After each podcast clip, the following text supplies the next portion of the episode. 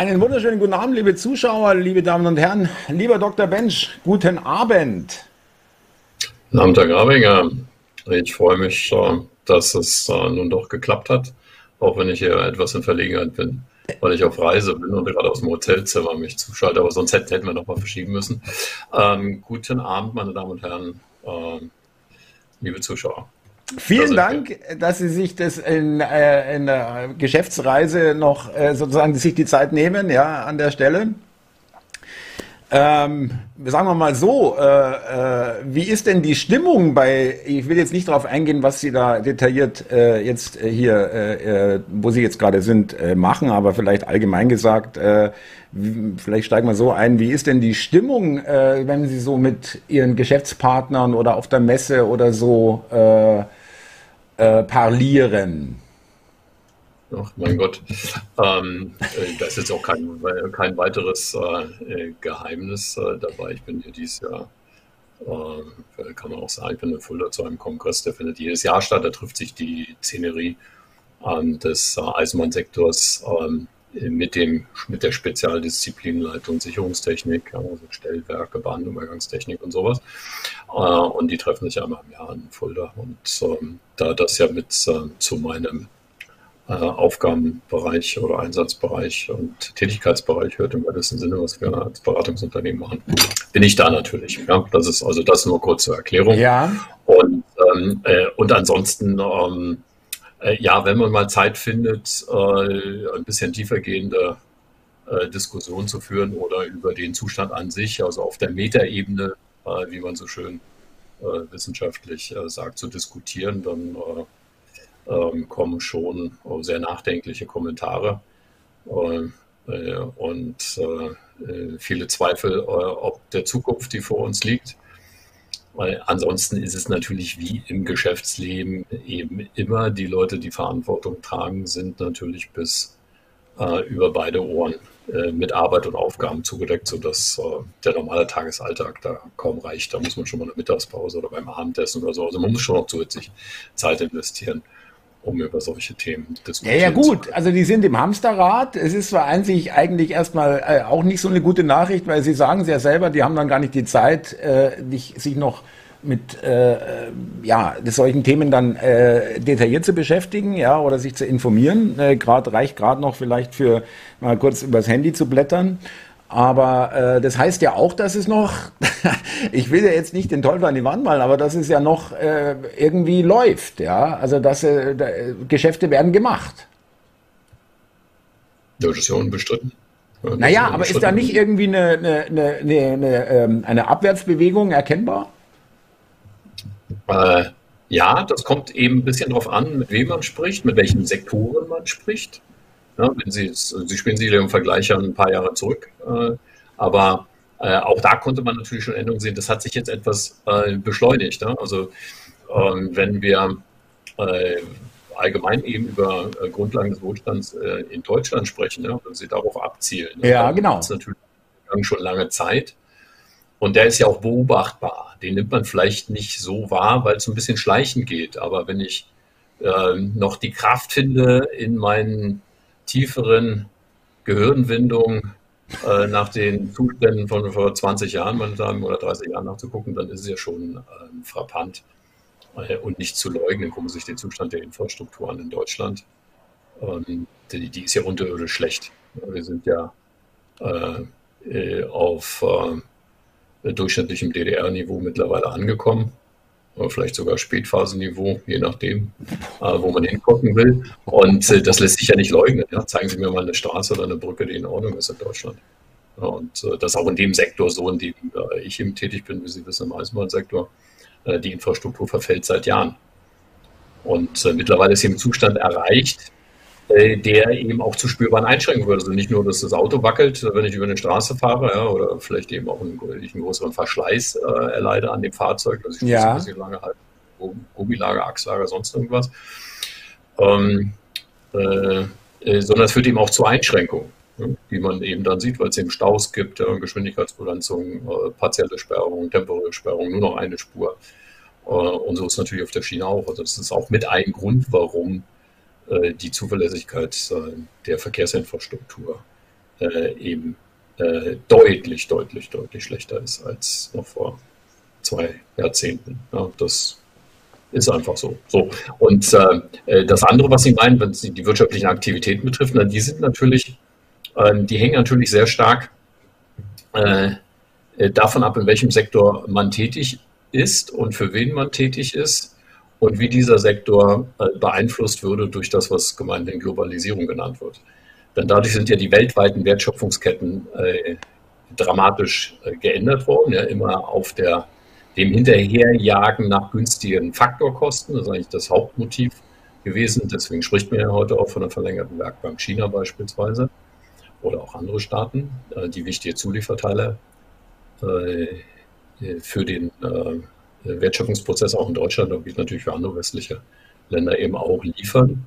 Und äh, das sind natürlich Wertschöpfungen, äh, die verloren gegangen sind. Ja, mhm. Ursprünglich waren sie natürlich ähm, äh, im westlichen Umfeld und ganz konkret in Deutschland eben auch überwiegend in Deutschland. Und das, äh, das ist ja ein Prozess, ähm, der äh, seit jetzt ja eigentlich ähm, äh, sich sehr massiv beschleunigt hat mit dem Zusammenbruch des Ostblocks. Gab auch vorher schon Geschäfte, Auslagerungen auch äh, in den Ostblock rein. Aber den massiven Schub hat es tatsächlich erst mit Beginn der 90er Jahre gegeben und dann ähm, Öffnung China, sodass es eben auch nach Fernost ging. Ja, und das ist das Hauptmotiv ist äh, den Faktorkosten, wie es so schön heißt. Also was kostet eigentlich Arbeit und was äh, kosten die Investitionen für Gebäude und allem drum und dran.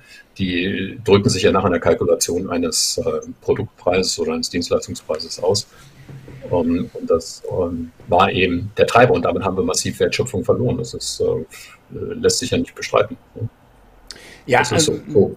ja, das Problem ist ja, äh, und das, das stößt mir so bitter auf, liebe Zuschauer, wir äh, versuchen auch irgendwie auch, äh, wir versuchen es zumindest mal irgendwo in der Sendung hier auch noch einen positiven Ausblick zu bringen, aber wir wollen ja auch realistisch bleiben und hier jetzt den Zustand, äh, den Ist-Zustand auch ein bisschen uns anschauen. Das, was mich irgendwie äh, wirklich, äh, ja, äh, was bitter, was ich als bitter empfinde, dass, weil, wie Sie richtig sagen, es ist so schleichend, ja, äh, man, äh, es gibt äh, stetig Arbeitsplatzverluste, jetzt gerade äh, in diesem Jahr äh, beschleunigt und äh, damit natürlich auch irgendwann ein, nicht nur irgendwann, sondern äh, jetzt schon bemerkender äh, Wohlstandsverlust durch die höheren Preise und Energiepreise, aber auch äh, Konsumentenartikel und so weiter. Und äh, dass hier vieles, würden Sie dazu stimmen, vieles auch dann erstmal vielleicht nicht endgültig, aber auf lange Sicht dann schon äh, erstmal weg ist. Ja, an ähm, Wirtschaftsleistung, an Wirtschaftskraft, an Wertschöpfung, äh, dadurch, dass äh, viele Betriebe, ich meine, so viel Insolvenzen oder zumindest äh, Verkleinerungen äh, von Betrieben, personellen Verkleinerungen natürlich vor allem, aber eben auch Abwanderungen, ähm, das kommt mir schon sehr viel vor dieses Jahr oder die letzten zwei Jahre. Äh, das hat sich doch beschleunigt oder sehe ich das falsch? Ja, das ist ganz sicherlich so. Aber du, du, du ja, ich bin von der Ausbildung her Ingenieur. Ich neige ja natürlich dazu, diese Dinge zu analysieren und ein bisschen zu strukturieren. Das sind ja, äh, es passieren ja hier mehrere Handlungsstränge, ja, wenn wir mal einen dramaturgischen Begriff, ja. Verwenden. Das, was ich gerade gesagt habe, die Globalisierung ist sozusagen übergeordnet. Das äh, hat eben stattgefunden. Da gab es natürlich ähm, auch im Westen natürlich massive Gewinne äh, von diesem Prozess. Ähm, äh, und äh, das sind allen voran natürlich äh, die, äh, die in den großen Firmen und äh, deren Dienstleistern auf der ersten Stufe ihren Job behalten haben. und die großen Verlierer waren die, für die das eben nicht gilt. Ne? Das vorwiegend natürlich im unteren Mittelstand oder die ganz aus dem, aus dem Sektor ausgeschieden sind. Das muss man eben äh, ganz klar sagen. Deswegen ist, äh, finden Sie natürlich, äh, wenn Sie in der Gesellschaft fragen über die Globalisierung, war das jetzt gut oder nicht gut? Oder man kann jetzt auch im kleineren europäischen Kontext ja die Euro-Einführung nehmen, das ist ja genauso eine Diskussion, hatte, ist der Euro jetzt positiv oder nicht, ohne jetzt die Frage aufmachen zu wollen, ob das jetzt irgendwie sinnvoll war oder ob man etwas anderes machen könnte. Ja, es gab ja auch bestimmte äh, Probleme in dem äh, Europäischen Währungsverbund schon vorher, äh, vor Einführung des Euro. Ist ja nicht so, äh, dass das alles äh, Friede vor der Eierkuchen war und äh, problemlos lief. Es gab mehrere Verwerfungen. ähm, die ja auch dazu geführt haben, dass die Südländer auf so eine Euro-Einführung bestanden haben. Ja, dass es dann so gekommen ist, wie gekommen ist, klar. Aber sie finden, ich will damit darauf hinaus, sie finden natürlich, ähm, äh, jede Menge Leute sagen, ja, Moment mal, das hat uns doch eben deutlich genutzt, ja, weil die exportstarke deutsche Industrie ja. äh, mit der einheitlich, in dem einheitlichen Währungsraum äh, sich eben durchsetzen konnte. Das ist auch so, aber profitiert haben natürlich nur die paar, die in diesen Industrien tätig waren. Ja, das, das sind natürlich nicht so viele. Ja, das sind nicht die 40 Millionen Beschäftigten, äh, die deutsche ausweist, aber 42 oder sowas.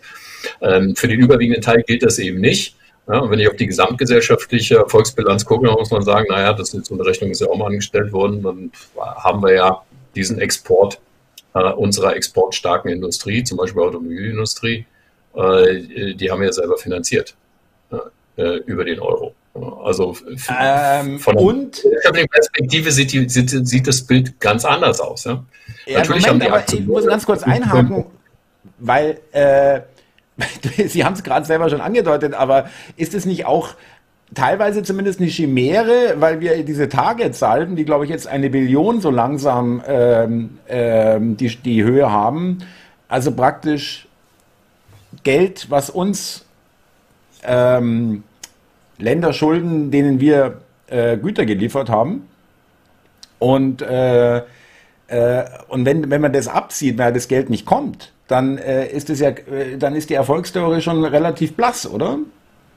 Ja, das, wär, das, wäre die Messgröße jetzt dazu. Also ich meine, es gibt eben leider nicht so viele Messgrößen, die das so transparent machen. Ja. Aber Targetsaldo ist sicherlich eine, bloß Targetsaldo wird eben nicht so in so breiten Kreisen der Gesellschaft besprochen. Ja, Sie kennen, das kennen auch ein paar andere Leute. Und, Hat das einen Grund, äh, ja? In volkswirtschaftlichen Kreisen wird das eben diskutiert, allerdings nur auch nur in bestimmten Couleuren, also Leute, die in der Volkswirtschaft tätig sind äh, und äh, eben nicht äh, äh, den interventionistischen Ideologien anhängen, was leider die Mehrheit sind äh, im Bereich der Volkswirte. Andere diskutieren das, aber das ist kein allgemeines Thema. Aber immerhin, das ist ein gutes Beispiel, ähm, weil die Targetzahlen kann man natürlich so interpretieren, äh, äh, das ist praktisch der Merkposten daran, äh, dass wir zugelassen haben, dass andere Geld drucken und bei uns mit diesem wertlosen Geld bezahlen. Das, das ist so. Und dafür hat man eben Mercedes verkauft. Ja. Nach Italien. Ja, ja, ja, genau. Oder nach Griechenland. Oder? Der Italiener vielleicht hätte eben Lancia kaufen müssen vor 40 Jahren, weil der Mercedes zu teuer gewesen wäre. Lancia gibt es nicht mehr oder fast nicht mehr. Äh, und das ist ja auch eine Konsequenz. Ja? Also ich meine, das, das hat ja zwei Seiten. Ne? Natürlich ist richtig, dass die äh, deutsche Automobilindustrie beispielsweise, geht aber nicht auf die Automobilindustrie, gucken sich äh, im Baubereich äh, die großen Ausrüster an. Ne? Sie, das, vor, drei, vor drei Jahrzehnten hätten sie eben die Schweizer Marke Giberit äh, um mal einen Sanitärausrüster, also mit den Unterputzinstallationen die auch in den Keramikbereich hereingegangen sind, Keramak immer noch mal und so weiter, finden Sie heute überall. Hätten Sie vor drei Jahrzehnten natürlich in, in, in Süditalien oder äh, in Spanien oder in Frankreich hätten Sie lokale Marken gesehen. Ja? Ist ja. vorbei. Ja. ja. Hat aber natürlich auch Konsequenzen, weil die haben natürlich dann auch Wertschöpfung verloren. Ne? Das ist eben eine Folge. So, es ist jetzt einfach mal nur eine neutrale Feststellung. Es ist, hat jetzt noch nicht, es ist jetzt noch nicht, es geht mir jetzt nicht darum, zu, anzuklagen oder zu sagen, es war alles falsch. Ich will es einfach nur feststellen. Ja? ja. Also ein Prozess hat eben wenige Gewinner, aber viele Verlierer mit sich gebracht und das muss man eben äh, ganz klar sehen. So, und das, was Sie äh, ansprechen, ist ja nun überlagert, also wirklich Interventionismus des Staates, äh, was wir in den letzten äh, paar Jahren erlebt haben. Und das allen voran natürlich ähm, äh, die Politik in, in Zusammenhang äh, mit dieser Infektionswelle äh, Corona zu nennen. Äh, da haben wir ja auch ein paar Mal drüber diskutiert. Wir hatten, ich glaube, wir haben 2020 mal abgeschätzt, äh, dass das mindestens in Deutschland 600 Milliarden kosten wird. Ja. Und die Abschätzung ganz falsch. Die 600 Milliarden sind weg. hören Sie bitte auf. Nein, hören Sie nicht auf. die, sind weg. Ja, die sind eben weg. Das Geld ist eben weg und es sind auch viele Wertschöpfungsstrukturen weg. Ja? Sie hat mich am Anfang gefragt, wie ist das nicht mit Restaurants, also, dass das Schwierigkeiten bereitet, äh, vielen Gastronomen ähm, rund um die Uhr ein Programm oder fast rund um die Uhr ein Programm oder Mittagstisch noch anzubieten. Und das geht eben häufig nicht, weil sie das Personal nicht kriegen. Oder nicht mehr kriegen. Ja. Das ist ja, Zwang, muss ja zwangspausieren und einige haben den Sektor eben verlassen und machen was anderes. Ja, und wenn sie eben ausfahren für UPS ja, oder DRL oder sonst irgendwas. Ja. Andere Bedingungen, ähm, äh, andere Arbeitszeiten. Ähm, und ähm, das wäre in der Form sicherlich nicht passiert ohne diese Eingriffe. Ne? Gut, wir haben, wir haben die, ähm, die großen, die, wo auch die, die, äh, ab, wo Sie sagen, ab einer gewissen äh, Etage, ab einer gewissen ähm, ja, äh, Rangordnung, die machen sich wenig Sorgen und interessieren sich auch nicht für die Leute, die am Band stehen, sage ich mal, oder wirklich dann auch echt äh, diejenigen sind, die ja, produzieren. Würde ich nicht sagen. Äh, äh, über wenig Sorgen würde ich nicht sagen. Also das, äh, also das würde jetzt unterstellen, dass sie kaltschnäuzig irgendwas machen. Das würde ich äh, dem Management auch in den großen Firmen nicht unterstellen, sondern die haben eben die Aufgabe, das Unternehmen äh, fortzuentwickeln äh, und mindestens mal dafür zu sorgen, äh, dass es eben weiter existiert, was eben ähm, eine gewisse, einen gewissen mindestwirtschaftlichen Erfolg voraussetzt. Ja, das ist eigentlich deren Aufgabe. Ja, dass es da auch kulturell bedingt ähm, Änderungen im persönlichen Verhalten, im Managementstil, Führung und so weiter und so weiter gegeben hat, ist alles, ist alles richtig. Das ist ein separates Thema, kann man sich auch gerne darüber unterhalten. Aber zunächst einmal äh, ist das eigentlich die Aufgabe und die nehmen sie wahr. Und äh, sie müssen eben natürlich äh, mit äh, so äh, solchen interventionistischen Maßnahmen müssen eben klarkommen. Ja, so über, ein bisschen überlagert, da könnte ich heute auf der Reise hierher, bin ich über Hanau gekommen. Und ähm, äh, habe äh, Gelegenheit ein bisschen, hatte Gelegenheit ein, ein, paar Gespräche über die Industrie dort äh, zu führen. der eine oder andere wird sich ja vielleicht noch erinnern, äh, dass in Hanau ja äh, die modernste Wiederaufbereitungsanlage für Kernbrennelemente stand. der ist aber dann die Betriebsgenehmigung versagt worden, sodass das Ganze wieder abgebaut und ins Ausland verkauft wurde. War von der grünen, von der rot-grünen Landesregierung, oder? Ja, oder? Damals ja, schon? Ja. in Hessen. Ja, in Hessen, ja, ja. ja. Und ähm, äh, ansonsten gibt es ähm, äh, hier relativ, gibt es in, in Hanau relativ viele Betriebe, die sehr energieintensiv sind. Ja, die beschäftigen sich mit Schmelzen und thermischer Weiterverarbeitung von Metalllegierungen werden auch gebraucht im Bereich Elektroindustrie, äh, um die Magnete für permanent äh, ah, äh, erregte Motoren ja, beispielsweise herzustellen.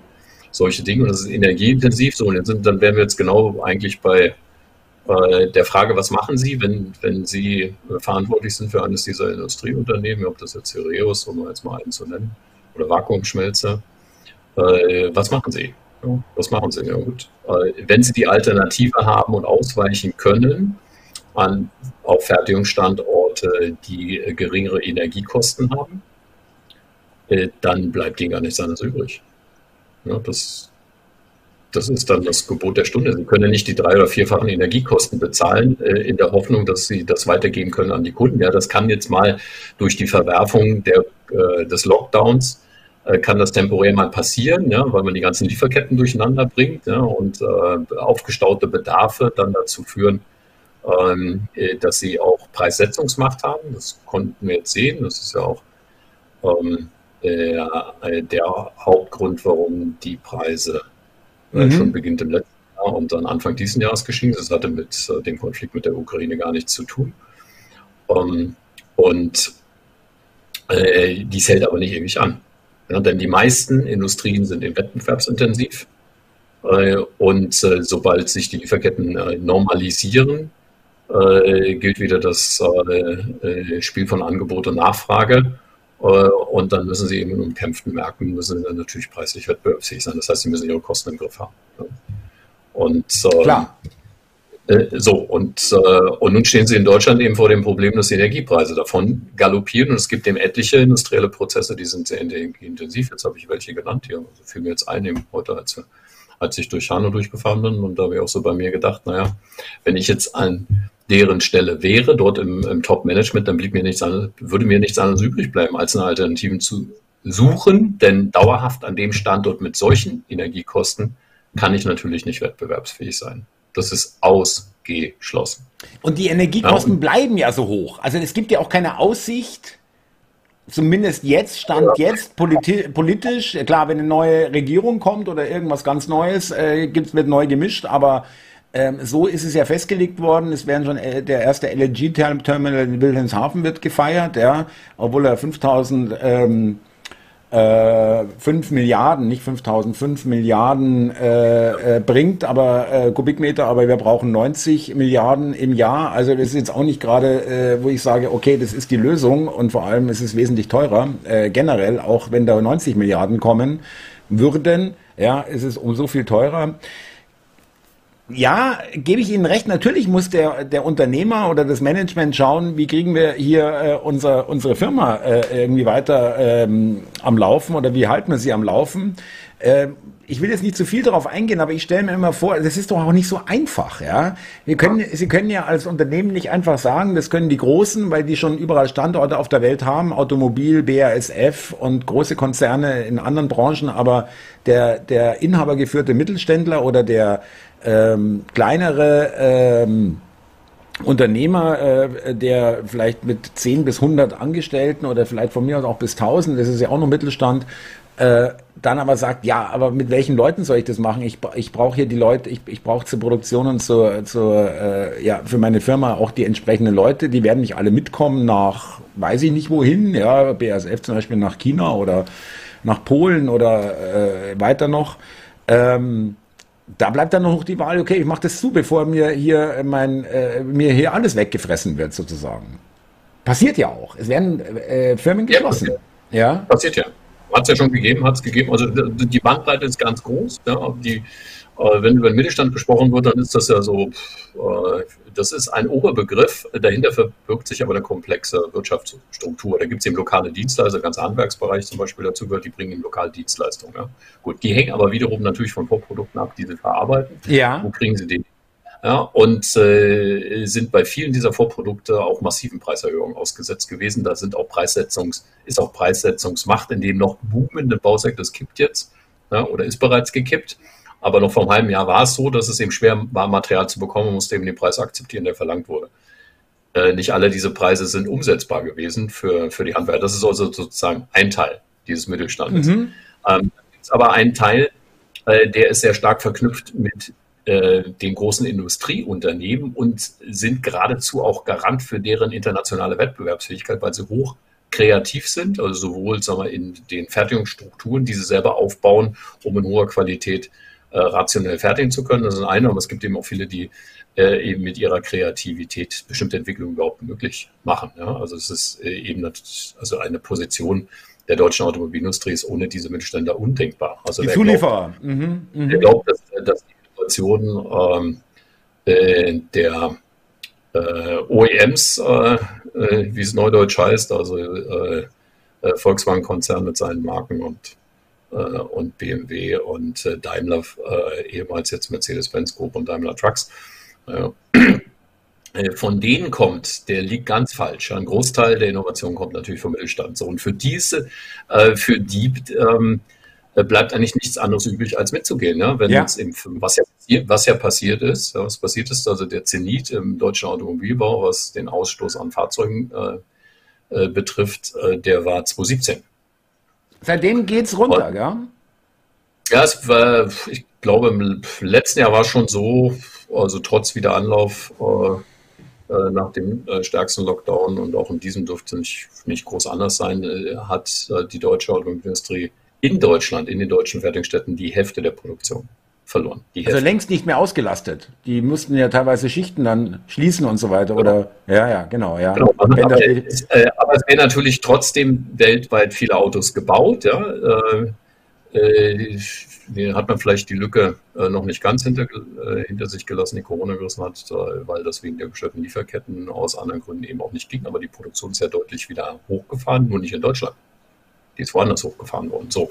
Und Zulieferer äh, die auf der ersten, in den ersten zwei Stufen sind, die haben mittlerweile auch Wertschöpfungsstrukturen bei den ausländischen äh, Montagewerken und verlagern dann mit. Ja, dann dann tut es den Mittelständlern eben leid, dass sie ähm, Wertschöpfung wegnehmen aus Deutschland. Das tut ihnen bestimmt leid und es mhm. tut ihnen auch weh, weil sie Personal abbauen müssen. Aber es bleibt ihnen gar nichts anderes übrig. Wenn ich jetzt auf der Stufe weiter unten mit so einem kleinerer Zulieferer, der denen zuliefert, mhm. äh, dann bedeutet das äh, das aus. Den gibt es dann einfach nicht mehr. Schluss. Aus. Das macht dann irgendjemand in China oder eine andere ja. einfach. Ja, ja. Wo auch immer die Fertigung hingeht, ja, wo auch immer die Fertigung hingeht. Und, ähm, äh, und insofern ist es eben auch nicht egal, ob, äh, gerade Sie hatten BSF angesprochen, die diskutieren ja, ob sie äh, ihr, ihr, größtes Werk eben runterfahren und mehr nach China verlagern haben. ja, das, das ist, glaube ich, schon mehr als diskutiert. Das steht, glaube ich, schon fest. Ja, ja. haben sie auch äh, ist die Frage, in welchem Umfang das passiert. Aber im Prinzip äh, muss man natürlich sagen, äh, BASF als Konzern existiert weiter, äh, auch wenn es Ludwigshafen nur noch äh, als Industriemuseum gibt. Genau. Oder Wolfsburg. Ist, ja. Es ist jetzt kein Prozess von heute auf morgen, ja, aber wenn der erstmal in die Gänge kommt, dann spielt es auch später keine Rolle, äh, ob die Energiekosten wieder geringer sind oder nicht. Dann sind die weg. Fährt dann weiter. Dann ist er weg. Ja, die kommen dann auch nicht wieder. Also da müsste extrem viel passieren. Ähm, und dann kommen wir wieder zu dem Thema Infrastruktur. Es ist ja nicht nur Energiekostenfrage, da muss auch die Infrastruktur top sein. Ich weiß gar nicht, warum immer in internationalen Vergleichen behauptet wird, die Infrastruktur in Deutschland sei so toll.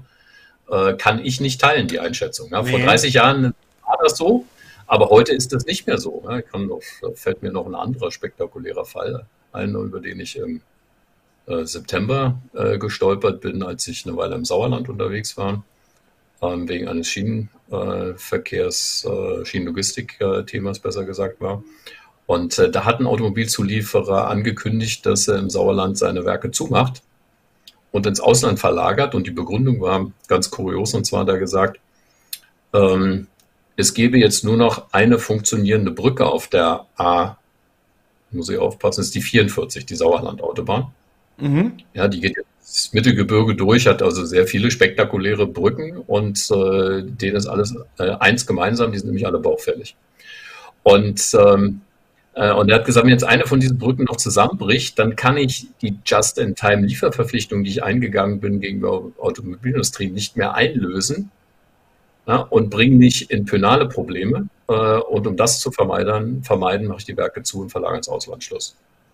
Das ist ja Wahnsinn. Also ja, als Begründung, äh, als Begründung, dass das nicht unwahrscheinlich ist, dass so eine Brücke einfach mal zusammenfällt, hat er eben äh, den bekannten Fall, wenn Sie in, äh, in Sinn, wir hatten, glaube ich, auch mal eine Sendung aus Wiesbaden, äh, da hatte ich kurz drüber erzählt, ja. da ist ja eine Brücke, äh, die ist ja mittlerweile auch gesprengt, ja? ist dann gesperrt worden, nachdem wesentliche Teile des Stahlbetons runtergefallen sind, glücklicherweise niemand zu Schaden gekommen und die ist mittlerweile gesprengt, Schluss, die gibt es nicht mehr. Übrigens, äh, unsere Zuschauer haben äh, korrigieren Sie ganz neue. leicht, es ist die A45. A45, okay. Ja, äh, nur fürs Protokoll. Nein, ähm, ist gut. Ähm, ja, aber Herr Dr. Bench, jetzt mal ehrlich, äh, wie sehen Sie denn das? Also ich meine, äh, das bedeutet ja, Sie leben ja auch äh, sehr gerne hier in Deutschland, äh, so wie ich Sie kenne, und äh, hängen an dem Land und hängen an, an, der, an der ganzen Lebensart auch und an der Sprache und äh, was auch immer. Äh, ähm, Sie sind da sehr analytisch, was ich sehr schätze und bewundere, aber äh, Sie sind natürlich auch ein emotionaler Mensch. Also äh, was... Äh, was empfinden Sie dabei, ja, wenn Sie sich diesen Niedergang anschauen, der äh, teilweise zumindest, also gerade aktuell jetzt äh, mehr gewollt als nötig ist, sage ich mal, oder, oder, oder sein müsste? Ob gewollt, also es unterstellt ja schon immer niedere Beweggründe, weiß ich nicht, aber sagen wir mal, es wird in Kauf genommen, so würde ich es formulieren. Na, was, was empfindet man? Ist man natürlich traurig drüber, also geht ihm jedenfalls so. Es hätte nicht sein müssen. Genau, das meine ich. Ja, das sehen Sie auch so. Ja, ja, der, ja. Der, den Status quo irgendwie festzuhalten, das liegt jetzt nicht in der Logik äh, unseres Wirtschaftssystems. Das geht natürlich nicht. Das ist dynamisch und es ist auch systemisch. Ja, deswegen äh, spielte das wollte ich eigentlich noch sagen, äh, um dem Management, so sehr ich äh, die Kultur, die dort heute herrscht, kritisiere, die ist ja eher angelsächsisch. Mhm. Ja. Äh, auch auf schnellen Erfolg. Ähm, Quartalsweise und so, ja, ja. Mhm. Das ist, das ist nicht deutsch. Ja? Das ist nicht deutscher, das ist kein deutscher Kapitalismus, aber den gibt es eben nicht mehr. Der ist untergegangen. Es gibt heute nur noch den amerikanischen. Und ähm, äh, trotzdem muss man eben sagen, äh, dass viele Entscheidungen, die da getroffen werden zur Verlagerung, also wie das, was ich gesagt habe, die Industrie hat eben die Hälfte der Produktion hier, die ist weg. Ja? Die ist weg und kommt auch nicht wieder nach Deutschland. Die ist einfach weg. Und, und das hat natürlich auch, aber auch damit die Entwicklung, die, die, die, ähm, Also die, auch die zukünftige. Auch, wir sehen es ja auch, äh, dass der Heimatmarkt natürlich bei dieser starken Internationalisierung spielt dann natürlich irgendwann, äh, weil er einfach kleiner ist, auch nicht mehr so eine große Rolle. Wenn, nicht, wenn der Hauptabsatzmarkt in China ist äh, und der nächstgrößere ist USA, dann muss ich natürlich gucken, dass ich die Wünsche der, der dortigen Käufer eben treffe. Ja? Und deswegen ist auch kein Zufall, dass wir vielleicht, sagen wir aus unserer deutschen Sicht, gut, dann bin ich auch ein bisschen in die Jahre gekommen äh, und hänge vielleicht einem anderen Stilempfinden nach, kann sein. Äh, aber auf jeden Fall wirken natürlich so Produkte wie der äh, aktuelle 7er BMW, um mal ein Beispiel auch die S-Klasse äh, von Mercedes oder auch ein Audi, mit denen kann ich nichts anfangen. Wäre ein Auto, was ich nie kaufen würde, möchte nicht drin fahren. Äh, mag sonst noch so gut sein, aber von der Ästhetik her äh, läuft das meinem Stilempfinden zuwider. Spielt aber keine Rolle, weil es kommt nicht darauf an, dass ich es kaufe, es kommt darauf an, dass es eben äh, 200.000 Chinesen kaufen. ja, und äh, ja, das muss man eben sehen. Also das, äh, das bringt eben die Internationalisierung, das Wachstum äh, bringt das mit sich. Also insofern der Kapitalismus ist dynamisch, er ist systemisch, aber im Rahmen dieses Systems ähm, äh, würden bestimmte Entscheidungen von egal von wem äh, immer so getroffen werden. Also deswegen ist jetzt auch kein Zufall, was wollen Sie machen, wenn Sie BASF-Vorstand sind äh, und äh, die Energiekosten äh, davon galoppieren und Sie nicht das Gefühl haben, dass sich irgendjemand in Deutschland darum kümmert, dass die Energieversorgung gesichert wird zu günstigen Preisen. Und das muss man ja der Regierung unterstellen. Wer macht das? Keiner. Richtig. Ja, interessiert. Ja. Ja, und diese ganzen Nebelkerzen da mit, äh, mit LNG-Terminals und dergleichen mehr, das ist ja Volksverdummung. Also das löst nicht ein einziges Problem. Ähm, äh, und dann bleibt ihnen ja nichts anderes übrig, zu sagen, okay, wir haben ein großes Werk in China, dann werden wir die nächsten Investitionen da anschieben und werden sukzessive verlagern. Schluss. Schluss. Das würden wir beide genauso entscheiden. Ja, ja, ja, klar. Nein, äh, die, Konsequenz ist natürlich so, die BSF existiert immer noch, wird dann an anderer Stelle Wertschöpfung machen, werden Umsätze machen, werden, wird Geld verdienen, wird ein erfolgreiches Unternehmen bleiben können. Äh, nur Deutschland partizipiert davon nicht. Keine Steuereinnahmen mehr, keine Arbeitsplätze mehr oder nicht in dem Umfang, ja. Der, der Wohlstand, der da, äh, der eben von BASF äh, eben auch mitgeschaffen wurde in Deutschland, der ist dann weg. Ja? Oder von der Automobilindustrie oder, oder, oder. Wenn Sie es billige Industrie nehmen. Und, äh, und die Konsequenzen, äh, die werden wir ähm, äh, die verstärken jetzt den Prozess, der durch die Globalisierung losgetreten äh, wurde. Und äh, die Konsequenzen werden wir eben sehr deutlich spüren. Das ist, äh, naja, das ist ähm, ich sage mal so, also äh, liebe Zuschauer, wirklich, wir möchten hier eine kleine Bestandsaufnahme machen, aber die ist ähm, sozusagen ähm, aus der Natur der Sache raus äh, ist die jetzt nicht besonders, äh, wie soll ich sagen, äh, positiv, weil äh, das Land bekommt ja äh, mehr oder weniger von allen Fronten Feuer. Ja, äh, ich will jetzt mal auf, auf Familie zu sprechen kommen, ja, äh, was hier offensichtlich, das wird auch ganz offen ausgesprochen teilweise von manchen Protagonisten, aber das war auch schon vorher klar, dass die Absicht dahinter steht dass man das ähm, zumindest abschwächen will. Ich will jetzt nicht sagen zerstören, aber auf jeden Fall äh, irgendwie auseinanderfieseln lassen. Das äh, ist ja auch schon länger. Äh, hier Patchwork ist super und und äh, Alleinerziehen ist auch super irgendwie. Aber jetzt kommt noch diese ganze äh, Geschlechterdebatte dazu und so weiter. Äh, und mh, mm, das ist doch Gift für unsere Gesellschaft, was hier passiert, oder? Gut, äh, jetzt sind wir bei, sind wir bei einem ganz äh, anderen Themen, äh, bei einem ganz anderen Themenkomplex. Vielleicht bleiben wir noch mal ganz kurz bei der wirtschaftlichen Überlegung. Aber bitte, ja, ähm, ja. Aber wissen Sie, Herr Dr. Mensch, jetzt muss man ein Kompliment, aus, jetzt muss man ein Kompliment aussprechen. Also mit Ihnen kann ich eben solche Themen auch mal locker wechseln. Ich weiß, dass Sie da auch was zu sagen haben. Ja, ja. Ich, vergesse, ich, vergesse es ja nicht, aber ich würde schon noch, weil wir müssen ja sehen, dass wir äh, vielleicht bei unserem Plausch äh, die, die, Zuschauer jetzt nicht äh, verlieren. Also ja. das ist vielleicht noch eine wichtige äh, Überlegung äh, in dem Kontext ist, äh, ist die Frage, was jetzt ja äh, international passiert. Also Sie haben gesagt, und das kann ich nur unterstreichen, die deutsche Regierung kümmert sich überhaupt nicht äh, darum, dass äh, Wertschöpfung massiv in diesem Land bleibt. Aus welchen Gründen auch mal. Stellen wir es einfach mal so fest. Genau. Das, mhm. Das Oberste, was sie machen müssten, wäre ja die Energiesicherheit zu bezahlbaren Preisen garantieren. Und das garantiere ich ja nicht dadurch, dass ich 200 Milliarden Kredit ins Schaufenster stelle äh, und das Geld ins Ausland reichen. Das ist ja lächerlich. Ja? Das ist ja lächerlich. Ja? Das, ist, das ist ja völlig absurd. Kommen wir gleich zu der gesellschaftspolitischen Debatte noch dazu. Ähm, also dies passiert nicht und auch sonst der Randbanning passiert nicht. Was allerdings passiert ist, dass die Amerikaner 450 Milliarden Dollar ins Schaufenster stellen für Industrieansiedlungen in den USA. Und, Locken ähm, Deutsche an auch, unter anderem. Ja. Unter anderem, unter anderem, ja. unter anderem. Und ich, ich habe mich schon seit einiger Zeit gefragt, was eigentlich das Interesse Amerikas an dieser Auseinandersetzung mit Russland eigentlich ist. Äh, denn so wie die Situation jetzt eingetreten ist äh, und sagen wir, da muss man ja mindestens unterstellen, es ist billigend in Kauf genommen äh, worden von den äh, Amerikanern, was die deutsche Situation betrifft. Äh, so ist doch relativ leicht zu prognostizieren, dass Deutschland kippt. Kippt Deutschland, fällt die Finanzierungsgrundlage der EU weg, äh, sodass äh, das ganze europäische Kartenhaus, äh, das sich der EU nennt, in Schwierigkeiten kommen dürfte. Und äh, das taucht ja auch gelegentlich schon auf, ähm, äh, wenn man mal äh, die ausländischen Gazetten oder mal eine Auswertung oder so dazu liest. So, und die Frage ist, was hat Amerika da für ein Interesse? Ja. Das ist, ist, eine gute Frage. Ja, und äh, eine plausible Erklärung wäre für mich die, dass die Amerikaner äh, sehen, ähm, dass sie ihre unangefochtene Führungsposition weltweit nicht aufrechterhalten können. Das ist, ja. ist nur eine Frage äh, da mögen jetzt Schwierigkeiten kommen, dann mag äh, China sich vielleicht auch keinen Gefallen damit getan haben, äh, einen zweiten möchte gern Mao hier zu intronisieren.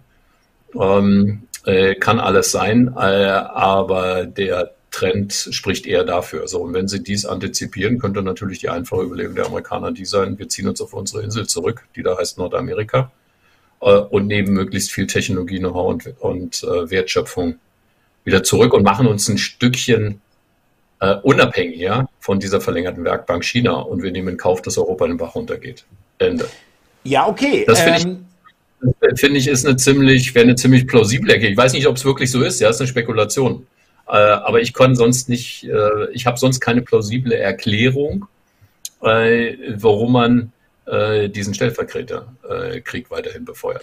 Naja gut, also es gibt doch diese offensichtliche, ob die jetzt, äh, ob das so plausibel ist oder so, äh, so ein, schon ein starkes Argument, die äh, verkaufen natürlich jetzt auch ihre Energie an uns, ja, äh, dadurch.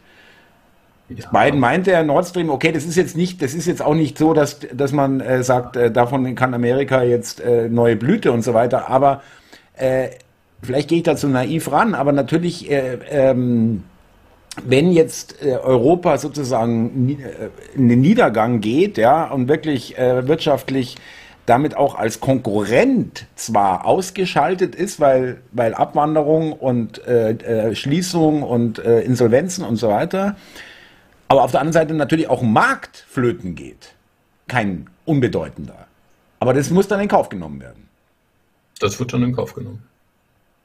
Weil er doch nicht so bedeutend ist mit 380 Millionen naja, Leuten? Nee, so?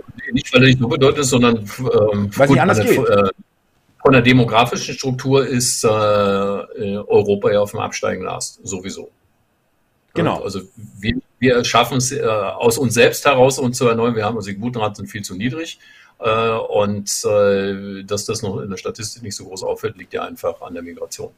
Ja, aber die Migranten helfen uns natürlich nicht. Und ich kann mir nicht vorstellen, dass da die amerikanische Regierung so naiv ist, äh, äh, den äh, Multikulti-Sing-Sang mitzuglauben. Die sehen natürlich ganz knallhart in den in nüchternen Analysen, dass das ähm, zum Niedergang führen muss. Und deswegen wird der Markt nicht so Interesse, aber wird er einfach an Interesse verlieren als Absatzmarkt. Ja. Äh, die wirtschaftliche Stärke kommt eben da nicht. Und, und ich denke, es ist ein Kollateralschaden, nimmt dann eben Kauf, ähm, dass äh, äh, die Position der Europäer ja. geschwächt. Ja weil man meint, die Musik spielt dann vielleicht eher mal im Pazifik. So. Also das wäre, das ist wirklich eine, also liebe Zuschauer, das ist eine Spekulation. So, irgendwie muss man sich ja am Ende, hat der Herr Gabinger muss man sich für sich ja auch versuchen, Erklärungen zu finden für die Dinge, auf die unfassbaren Dinge, die so stattfinden und an denen dann festgehalten wird. Um, und dies ja, wäre darf ich Sie ganz kurz unterbrechen, weil ja. äh, Sie lagen da, glaube ich, relativ äh, ziemlich richtig, weil auch in äh, unter den Zuschauern auch bestätigt wurde, dass das auch in US-Thinktanks genauso ähm, bearbeitet oder gesehen wird. Ja, oder zumindest ziemlich ähnlich. Äh, ich frage mich nur noch mal bei dem Gedanken, ich möchte noch mal ganz kurz den Gedanken zu Ende führen, ja. Dann äh, müssen sie sich neue Märkte suchen oder zumindest, äh, also es kann ja nicht nur eine Binnenwirtschaft dann werden, dass Amerika sagt, wir machen uns selbst hier irgendwie alles, ja, und äh, bleiben glücklich da in, auf unserem halben Kontinent irgendwo. Ähm, und sie sind ja dann immer noch äh, in großer Konkurrenz zu China. Also für die Amerikaner wird es schwierig, wird es glaube ich auch nicht einfach, sagen wir mal so. So oder so. Nein, Nein, auf jeden Fall. Und die, ich meine, die Amerikaner haben aber durch die weitgehende Deindustrialisierung, also die Öl- und Frackingindustrie hat jetzt ein bisschen Kompensation auf viel Beschäftigung geschaffen, aber die weitgehende Deindustrialisierung hat natürlich die Mittelschicht erodieren lassen. Äh, das ist ja äh, ein, äh, ein Umstand, auf den insbesondere auch ähm, Herr Trump seine Wahlerfolge und er hat, wir make America great again, ne, dieser genau. Slogan ähm, der adressiert ja genau das. Wir müssen uns jetzt mal weniger um die Finanzindustrie kümmern, äh, die immer Geld verdient, auch wenn man zum fünften Mal äh, irgendwas weiterverkauft, umetikettiert, umpackt und nochmal was draufschlägt. Ja? Das, äh, das, sind die Spesen- und Provisionsritter äh, der Neuzeit.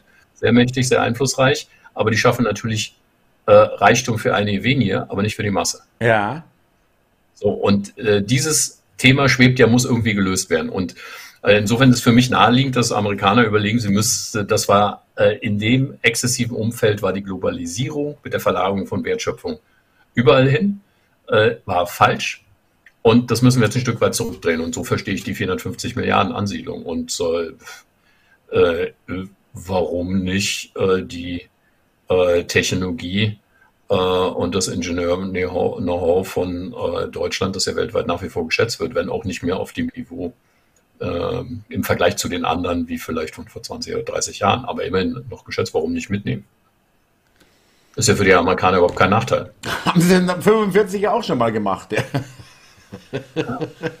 Und, ähm, ähm, also den Gedanken wollte ich noch, äh, den wollte ich eigentlich noch. Ja. Und ansonsten, ich meine, Wirtschaftspolitik ist, äh, das ist eben die große Frage. Ähm, äh, die in, in so eine Diskussion würde ich vielleicht mal äh, damit einsteigen, dass was die, äh, man äh, sich schon ähm, mit der Überlegung äh, der Verfassung des, eines Staates und einer Gesellschaft äh, auseinandersetzen sollte. Ne? Und das machen nicht so viele. Ähm, lohnt sich ja mal wieder reinzugucken. Sie haben das Thema Familie angesprochen, ist sicherlich ein Eckpfosten einer Gesellschaft, äh, dessen Existenz, ja, auch die äh, Beziehung von Mann und Frau in der Ehe und äh, daraus wird eben Nachwuchs ähm, gezeugt und, und großgezogen und mit ähm, äh, moralischen Eckpfosten versehen. Werden, ja aus, diesen, aus dieser Keimzelle bildet sich Gesellschaft. Ja. Äh, das äh, wurde ja auch im Westen von allen Verfassungen, die da existieren, also den normativen Überbau, ja, das Rechtssystem oben drüber und die Legitimierung äh, von staatlichen Institutionen äh, und der äh, temporäre Zugriff auf Macht, also wer hat überhaupt was zu sagen und was zu entscheiden und, und wie kommt er in diese Position und, und wie kommt mhm. er da auch wieder weg und so weiter. Mhm. Das sind ja die Elemente äh, des Verfassungsstaats. Äh, das wird natürlich äh, stillschweigend vorausgesetzt. Und da gibt es natürlich noch eine Reihe von anderen. Man hat natürlich immer vorausgesetzt, also das demokratische Verfahren, das bei uns als goldenes Kalb, heilige Kuh, ja, heilige Kuh, was für ein heiliger goldenes Kalb, vielleicht ist es ja ein goldenes Kalb, es ist ja das Abstimmungsverfahren mit dem ähm, äh, äh, politische Macht legitimiert wird. Ähm, man muss sich mehr finden und dann kann man in so eine Position kommen. Ähm, auch dieses setzt ja voraus, dass der Mandatsträger, der da nachher landet, äh, äh dass der äh, einem äh, dem ein moralisches Korsett innewohnt, äh, sodass er die Macht nicht missbraucht. Ja? Also wenn, wenn ich einmal annehmen würde, äh, das sind sowieso alles Gauner, äh, und äh, ich muss mindestens dafür sorgen, dass die eben äh, ihre korrupte Zeit äh, limitieren und deswegen dürfen die nur einmal wiedergewählt werden oder so. Ja? ja. Dann würde der Staat funktionieren. Dann wäre es eine Abfolge von Kriminellen, die den Staat führen. Wenn auch ein super demokratisch legitimiertes Verfahren, immer Wahlverfahren, und sage, oh, der hat uns ja betrogen, nehmen wir den nächsten, der betrügt uns wieder, wieder und so weiter. Ja, dann würde natürlich der Staat gar nicht funktionieren. Also ich will darauf hinaus, man unterstellt äh, in der Verfassung der Bundesrepublik Deutschland, also mit dem Grundgesetz, unterstellt man eine bestimmte ähm, äh, Eigenschaft der Gesellschaft und der handelnden Subjekte, also der, äh, der Menschen, äh, ohne die das Ganze gar nicht funktioniert und auch sinnlos ist, irgendwie sinnlos ist oder in die völlig falsche Richtung geht. Ja. Und, äh, und das machen sich viele immer nicht klar. Ne? Dass äh, äh, zu vielen ähm, äh, gesellschaftspolitischen Bereichen Dinge, also Voraussetzungen gehören, die selber nirgendwo beschrieben sind. Aber es ist eben, und jetzt kommen wir wieder zu unserer Regierung, es ist eben natürlich nicht egal, wer gewählt wird. Also auch auf, auf die Idee, dass Deutschland eine Regierung haben könnte, die gar keine deutschen Interessen vertritt äh, und möglichst schnell die Auflösung in Europa in irgendeinen noch zu schaffenden Fall, mhm. Vereinigte Staaten Konstrukt, ja, was mehr oder weniger eigentlich äh, eher so aussehen wird, oder sieht man jetzt eben schon wie die Nomenklatura der Sowjetunion. äh, anders kann man ja die, die Brüsseler äh, Institutionen kaum bezeichnen.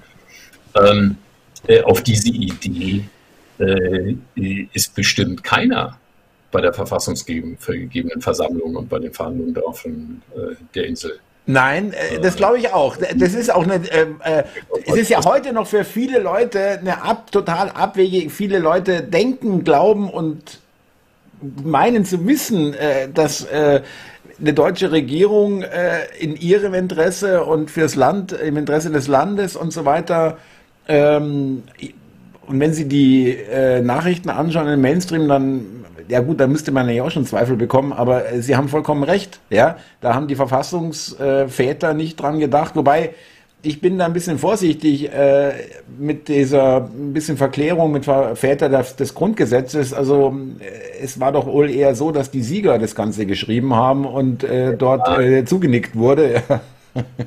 ja, das sind, dann sind verschiedene Kontrolle- und Instanzen, also Check and Balances, wie die Engländer sagen, ist hier vielleicht sehr übertrieben worden. Deswegen haben wir die Franzosen auch, äh, Staatsrechtler waren ja der Meinung, die Bundesrepublik Deutschland ist der demokratischste Staat auf der Welt. Aber in dem Sinne, äh, dass eigentlich keiner am Ende des Tages richtig was entscheiden kann. Dass es aber doch geht, wenn ich Institutionen eben äh, korrumpiere, hat ja die Merkel-Zeit gezeigt. Ja? Das ist ja, ähm, ja. Äh, also Frau Merkel wäre nicht berechtigt gewesen, beispielsweise 2015 die Grenzen fallen zu lassen und die Grenzsicherung aufzugeben. Sie hat es verfügt und die Institutionen, die dafür zuständig waren, haben sich gefügt. Das ging ja doch. Haben versagt, kann man ja. auch so sagen. Ja. Also da hat sogar selbst diese, diese Kontrollmechanismen, die sich vielleicht die Amerikaner äh, oder Engländer oder sonst irgendwer überlegt haben, die sicherlich mit in die Verfassungskonstrukt mit eingeflossen sind, ähm, die haben, äh, sind dann auch gescheitert. Aber die, die, die, die der Wert der Verfassung, ähm, den kann man eigentlich, äh, da gibt es sicherlich ähm, im normativen Bereich gibt es Punkte, über die man diskutieren äh, kann. Äh, die hängen dann aber mit, dem, mit der Frage zusammen, hat die Verfassung eigentlich ein richtiges Menschenbild? Ja, deswegen mhm. brauche ich ja solche Kontrollen. Ja, weil ich natürlich damit rechnen muss, dass der Mensch so ist, wie er ist, ja, und äh, Leute, die sich äh, nicht anständig verhalten und ihren persönlichen Vorteil sehen, die muss man irgendwie im Zaum halten. Deswegen gibt es ja verschiedene Institutionen, die sollen das ausbalancieren. Also das ist eine Frage des Menschenbildes, würde ich mal sagen. Ähm, aber äh, man muss eben auch etwas dafür tun, jenseits der Verfassung, damit die Voraussetzungen so sind, äh, dass so eine Verfassung überhaupt so wirken kann, wie, sie beabs wie es beabsichtigt ist.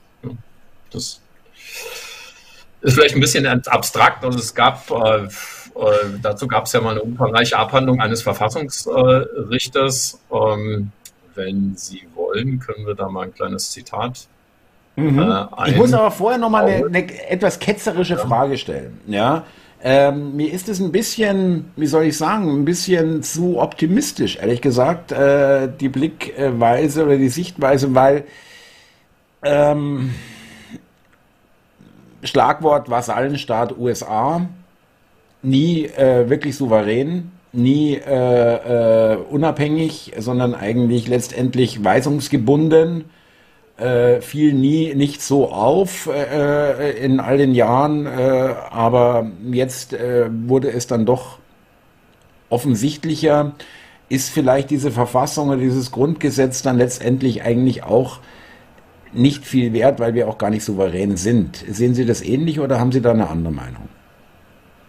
Ja, aber das ist, ähm, ähm, also, äh, dass die USA äh, als Ergebnis des Zweiten Weltkriegs der Hegemon im Westen sind, das ist sehr unstrittig. Äh, und äh, dass speziell Deutschland aufgrund der exponierten Position an der Grenze zum Ostblock Geografisch, äh, ja. Rein geografisch äh, auch ähm, äh, einen speziellen Status hat, ja, man könnte auch sagen, besetzten Status hat und äh, dass die Amerikaner hier Sonderrechte haben, äh, das ist so. Ja. Also das wird ja auch nicht bestritten, äh, dass, dass es so ist.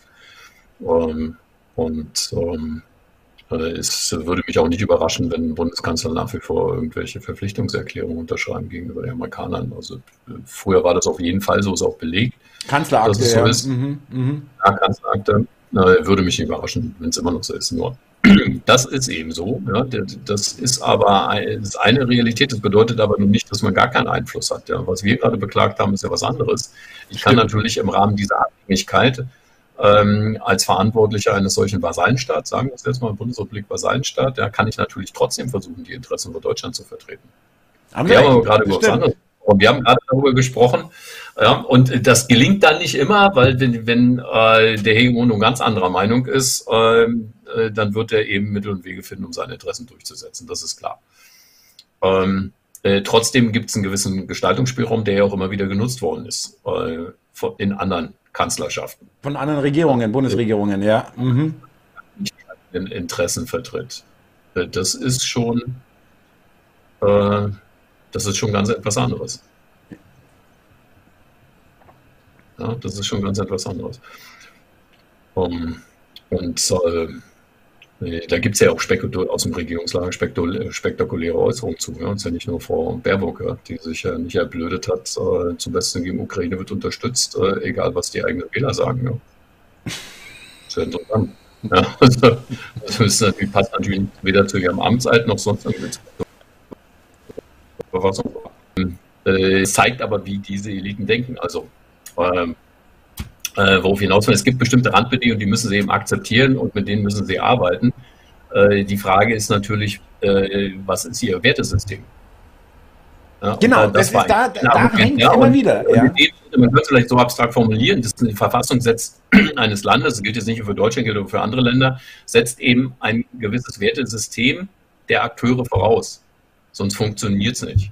Das ist ja auch keine neue Erkenntnis, das können Sie auch bei Max Weber nachlesen, der hat schon sich so ähnlich ähm, äh, äh, wie ähm, äh, der äh, Herr Böckenförde, der Verfassungsrichter eben war lange Zeit, äh, geäußert. der hat es ein bisschen anders verfasst. Er hat gesagt, naja, die, die Weimarer Verfassung, da ging es ja drum, die Weimarer Verfassung funktioniert natürlich, kann nur funktionieren, wenn Leute in Ämter kommen, die eben äh, einer tiefen inneren Moral folgern. Ne? An, ansonsten gibt es hier gibt's ja keine, äh, wenn ich dann eben Reichspräsident bin, äh, gibt es wenig Möglichkeiten, äh, für das Volk noch korrigierend irgendwie einzugreifen. Ja? Und die äh, Aristokraten, die über ähm, äh, Jahrhunderte trainiert worden sind in diesem politischen und gesellschaftspolitischen Umfeld, die sind ja nur entmachtet worden, die gab es ja nicht mehr. Ja. ja.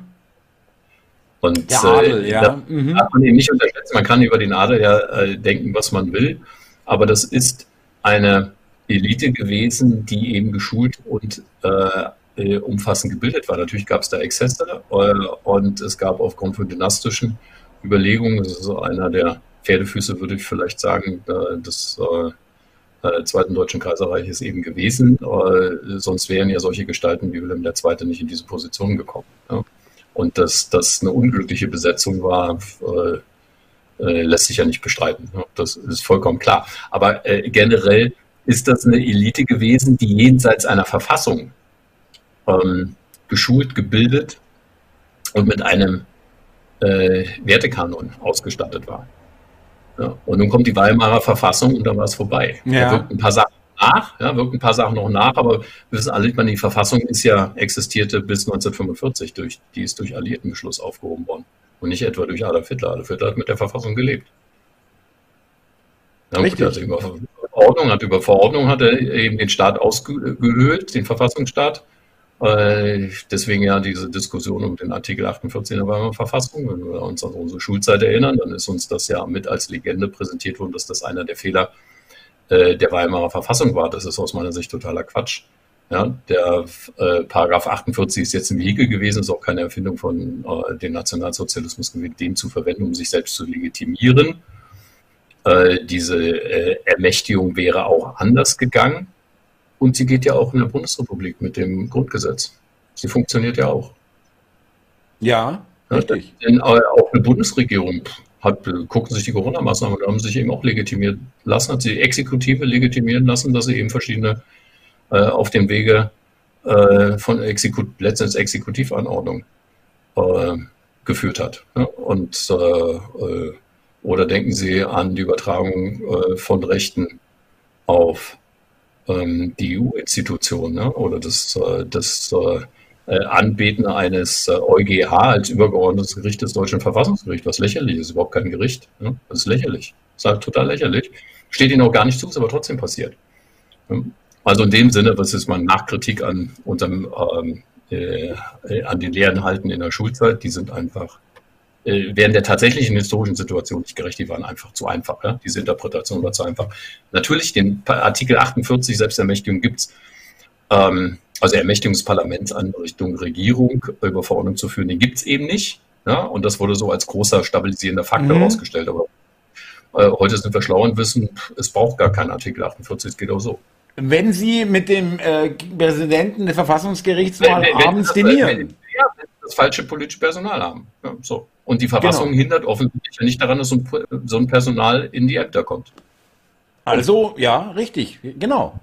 Ja, ähm, würden Sie denn so weit gehen, um da vielleicht da mal ähm, das Asoda abzuschließen mit so einem Gedanken, weil da bin ich ja großer Verfechter davon, äh, dass in meinen Augen das so weit geführt hat, dass dieses, dieses Parteiensystem, so wie es jetzt ist und äh, wie es entwickelt hat, das war ja jetzt auch nicht vor 30 Jahren, das werden Sie mir zustimmen, ja auch nicht alles Gold, da haben wir vielleicht noch nicht so viel mitbekommen und haben in einer höheren, äh, höherwertigen Komfortzone gelebt, wenn man so will, ja.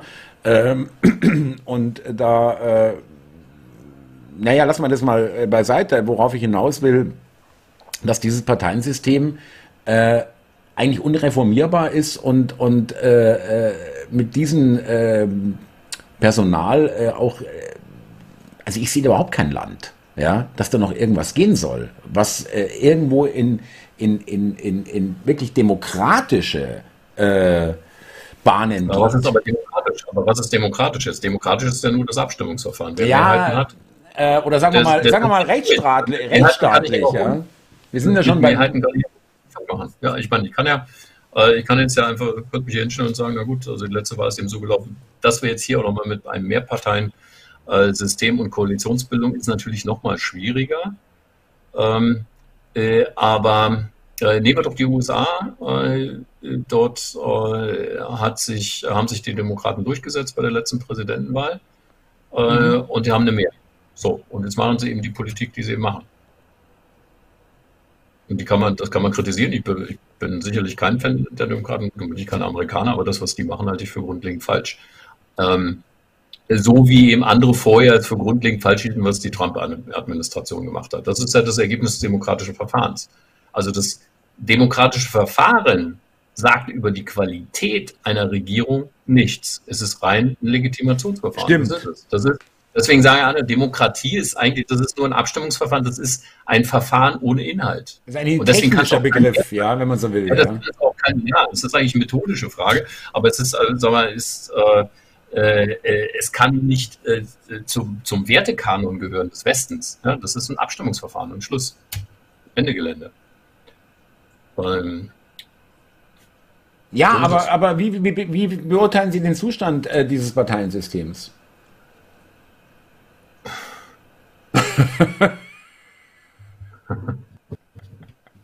Jetzt müssen wir ja ganz äh, in die tiefen Niederung reinsteigen. Also ähm, äh, Mehrparteiensystem mit Koalition ist grundsätzlich ein Problem.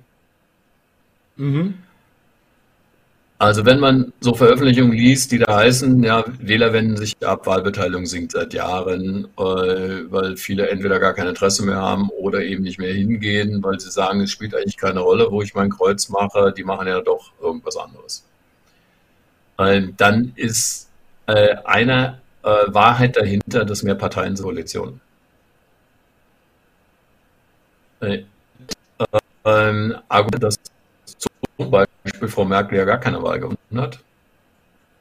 Sie war aber trotzdem ein vierlegiges.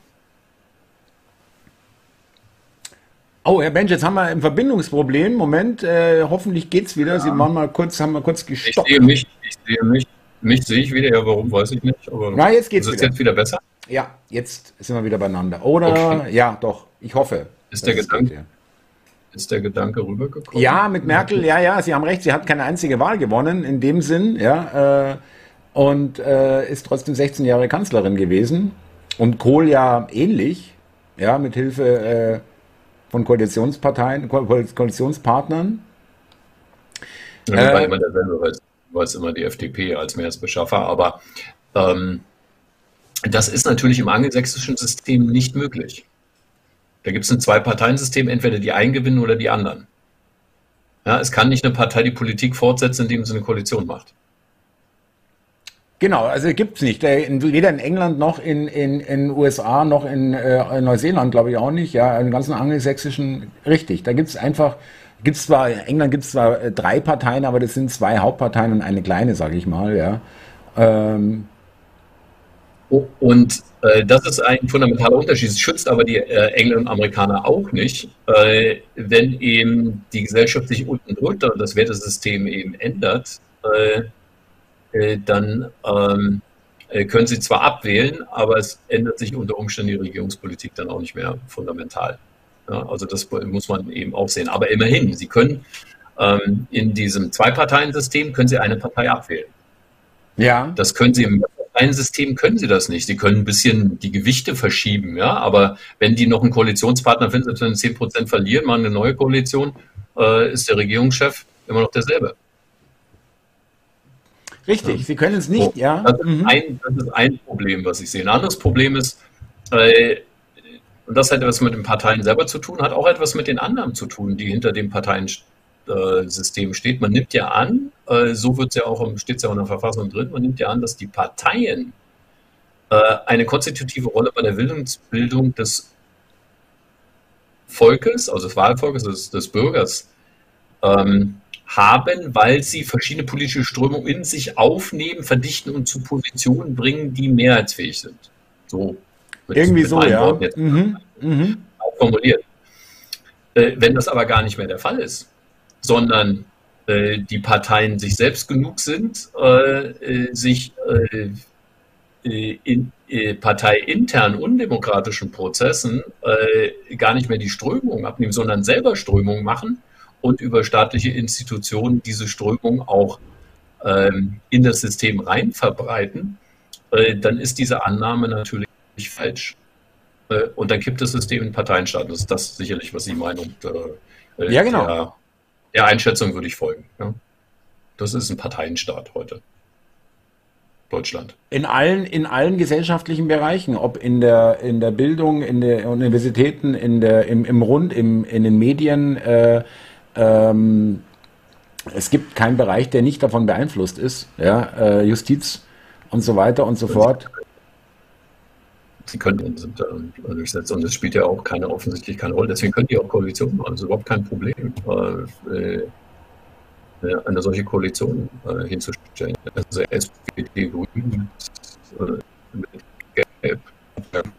zugegeben, es ist nicht ganz fair. Ich, ich äh, schätze die äh, Argumente sehr, wenn man eben äh, gelb gewählt hat als Korrektiv, um das Schlimmste zu verhindern. Äh, mittlerweile muss man aber feststellen, dass man das Schlimmste nicht verhindert, sondern äh, es keine äh, Rolle spielt, ob ich nun äh, gelbe Linke, rote Linke oder grüne Linke oder auch immer wähle. Äh, ja, das muss man ja so knallhart sagen. Äh, so dass man jetzt vor der Frage steht, hat man sich selber irgendwas vorgemacht und ich denke, das ist wahrscheinlich das Problem ähm, äh, der FDP-Wähler. Trotzdem hübsch. verstehe die Argumentation, aber sie haben hier nicht gefruchtet. Ich sehe das Korrektiv nicht.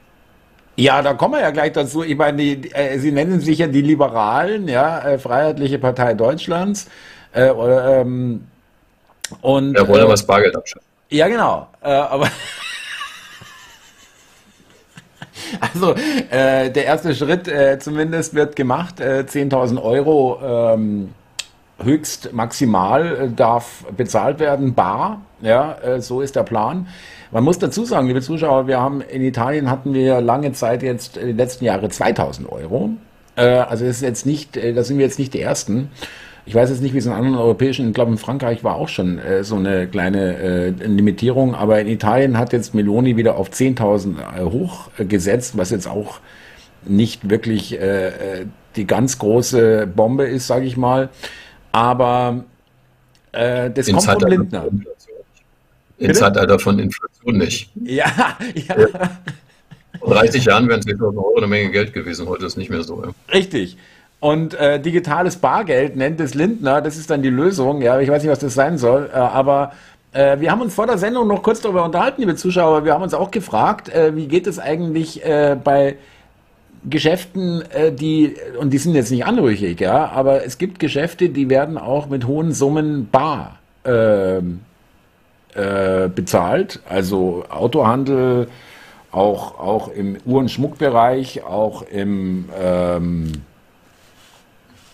naja, wo noch eigentlich? Also im Immobilienhandel nicht. Das wird, glaube ich, sogar komplett verboten, dass es da bar bezahlt werden kann. Ja, das äh, heute noch heute möglich. Hm? Heute noch möglich. Heute äh, ich meine, gut, das ist jetzt eher un, es macht eher. Erklärungen nachricht, ne? Der Notar muss dann prüfen, dass es eben nicht aus dunklen Quellen kommt und so weiter und so fort. Ja, genau, und, und ähm, Geldwäschegesetz und so weiter, genau, ja. Ähm, aber wie gesagt, also das ist schon, weil Leute sagen, ja, äh, wer hat schon mal 10.000 Euro äh, bar auf einen Haufen gesehen? Äh, das ist ja kein Kriterium, ja. Äh, äh, wie gesagt, also ähm, das ist ja auch nur eine Vorstufe dass irgendwann geplant, äh, das glaube ich schon, dass es geplant ist, dass das Bargeld verschwinden wird. Äh, Sie meinten, Sie haben ja auch gesagt, also Sie haben die Argumente, können wir ja gerne nochmal ansprechen, auch ähm, gesagt, es geht um äh, absolute Kontrolle, um äh, ent, ent, ent, äh, Austrocknen des, äh, des sozusagen des äh, Schwarzwirtschaftskreislaufs, ähm, und offiziell wird Das wurde das Argument gesagt, das wurde das Argument gesagt, aber da hatte ich ja dazu gesagt, das ist Quatsch. Ja, ja genau. Das ist überhaupt das vorgeschobene Argument, das habe ich schon vor zehn Jahren in der EU-Bürokratie gehört, wo man auch der Meinung war, ja, Bargeld muss abgeschafft werden, um den korrupten Sumpf der organisierten Kriminalität trocken zu legen. Das ist dummes Zeug. Ja, den legen sie so oder so nicht trocken. Ähm, äh, die sind im Zweifel äh, auf dieses äh, Geld nicht angewiesen und finden andere Wege. Das ist Quatsch ja, oder äh, waschen eben und äh, haben dann eben die jeweilige Währung, wie auch immer die heißt, ja, Krypto oder was weiß ich, ähm, spielt gar keine Rolle. Das ist ein vorgeschobenes Argument, also da bin ich ganz anderer Ansicht. Das äh, hat ähm, in Richtung Verbrechensbekämpfung und äh, Trockenlegen von auch Schwarzarbeit, ja, ja. da können wir den Bereich, ne? äh, das ist alles dummes Zeug. Ja, das ist alles dummes Zeug. Es geht um Kontrolle zum einen, das ist die eine Gruppe, äh, die äh, großen Gefallen an dieser Idee findet und die anderen sagen, dass äh, mit dem Fiat Money System infolge der Gelddruckarien äh, der letzten äh, drei Jahrzehnte geht nicht so weiter. Ne? Geht nicht so weiter. Das fliegt uns irgendwann um die Ohren. Wir müssen was anderes dahinsetzen. Wir wollen aber etwas dahinsetzen, wo wir die Kontrolle haben. Wo wir, also, wo wir nicht weg, mit wegfliegen. Also so wird eher ein, ein Schuh draus. Ja? Und, äh, und dass dann die Kontrollfreaks, äh, wie, wie, es heute so schön heißt, ja, in den äh, Innenverwaltung und Polizei und, und äh, Strafverfolgungsbehörden und so weiter, dass die natürlich eine viel einen großen Charme sehen, weil der Bürger dann voll transparent ist. Äh, das ist klar, die springen dann da drauf ja, und, äh, und unterstützen das. Ja, das ist klar. So würde ich das mal sehen. Ja, aber es bringt uns zurück auf die Frage Freiheit. Wir haben ja FDP angesprochen, die ja. fragen ja dann auch Prädikat in ihrem Namen, was ist eigentlich Freiheit? Und Freiheit ist natürlich etwas, was der Staat gar nicht garantieren kann. Also es kann er nur anders, man muss es vielleicht anders formulieren, das kann der Staat nur, wenn er von ordentlichen Leuten geführt wird. Das sind wir wieder, wir kommen da immer wieder hin, ja. Wir kommen da immer ja. wieder hin, ja. Und, äh, und da muss man sich auch klar werden darüber, was Freiheit eigentlich ist. Und Freiheit äh, heißt natürlich, dass ich äh, über mich selbst verfügen kann und dass ich vor allem über mein Eigentum verfügen kann. Weil was ist sonst Freiheit? Ja. Und äh, wenn wir da mal reingucken, wie die Situation heute schon ist, dann wird es schon bitter. Je nachdem, ähm, in welcher Vermögensklasse sie unterwegs sind. Also bei Immobilienbesitzer kann man ja nicht ernsthaft noch äh, von einer freiheitlichen demokratischen Ordnung sprechen. Nein, also da wird. Wenn es zufällig eine Familienimmobilie ist, dann entscheiden ja äh, im Wesentlichen andere darüber, was ich damit machen darf. Ähm, ähm, also das, da ist die Grundordnung, die gibt es dann schon gar nicht. Also äh, äh, Immobilie ist ein gutes. Verfassungsväter, ich komme wieder darauf zurück, die ja. hatten natürlich angenommen bei äh, einer Verfassung wie der Bundesrepublik oder jeder anderen, äh, dass das äh, aus dem Naturrecht kommt, ja, was ich mir selber geschaffen habe, ist eben meins und das wird sozusagen staatlich garantiert. Das ist, das ist eine Grundannahme. Ja? Also der Staat basiert gerade, also der freiheitlich-demokratische Staat moderner Prägung basiert geradezu auf der Annahme, dass dieses Prinzip gilt. Genau. Aber er kann es nicht schützen. Denn er kann nicht verhindern, dass Leute an die Macht kommen, äh, die genau was Gegenteiliges beschließen. Und äh, richtig, und äh, äh, ähm, die Immobilien sind ein gutes Beispiel, weil wenn man sich überlegt, äh, das deutsche äh, Mietrecht ist das mieterfreundlichste auf der Welt vielleicht oder auf jeden Fall extrem mieterfreundlich, lassen wir es mal so stehen. Das war schon eine Bürde. Ähm, will jetzt nicht sagen, dass die armen Immobilienbesitzer jetzt alle schon die ganze Zeit, die ganzen letzten Jahre äh, hier äh, mehr oder weniger verarmt sind, aber äh, das waren schon auch hammerharte äh, Einschränkungen ja, äh, in seinem Eigentum.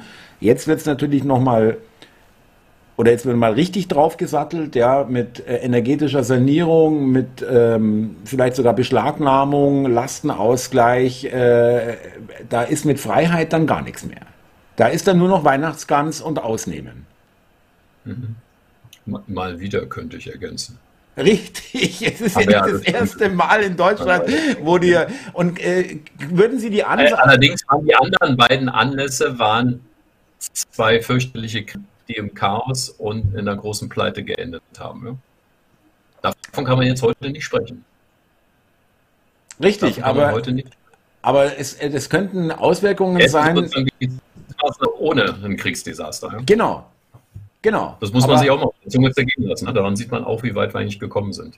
Na gut. Also ich meine, wirklich, ja. äh, wir reden da wirklich über die äh, äh, ähnliche Auswirkungen, Dimensionen, wie nach dem Krieg.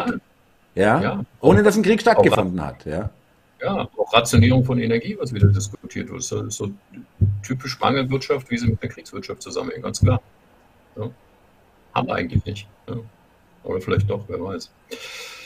Ja, bei den Parteien, also ähm, äh, ist also diese theoretische Diskussion, ich muss doch nochmal das äh, Zitat Musik bringen, weil das eigentlich schön ist. Ja, also Böcken für der in den 17 bis Anfang Jahre im Verfassungsgericht. Ich ähm, hat erfasst, äh, der ist äh, 76 äh, erschienen, die Entstehung des Staates als Vorgang der Säkularisation.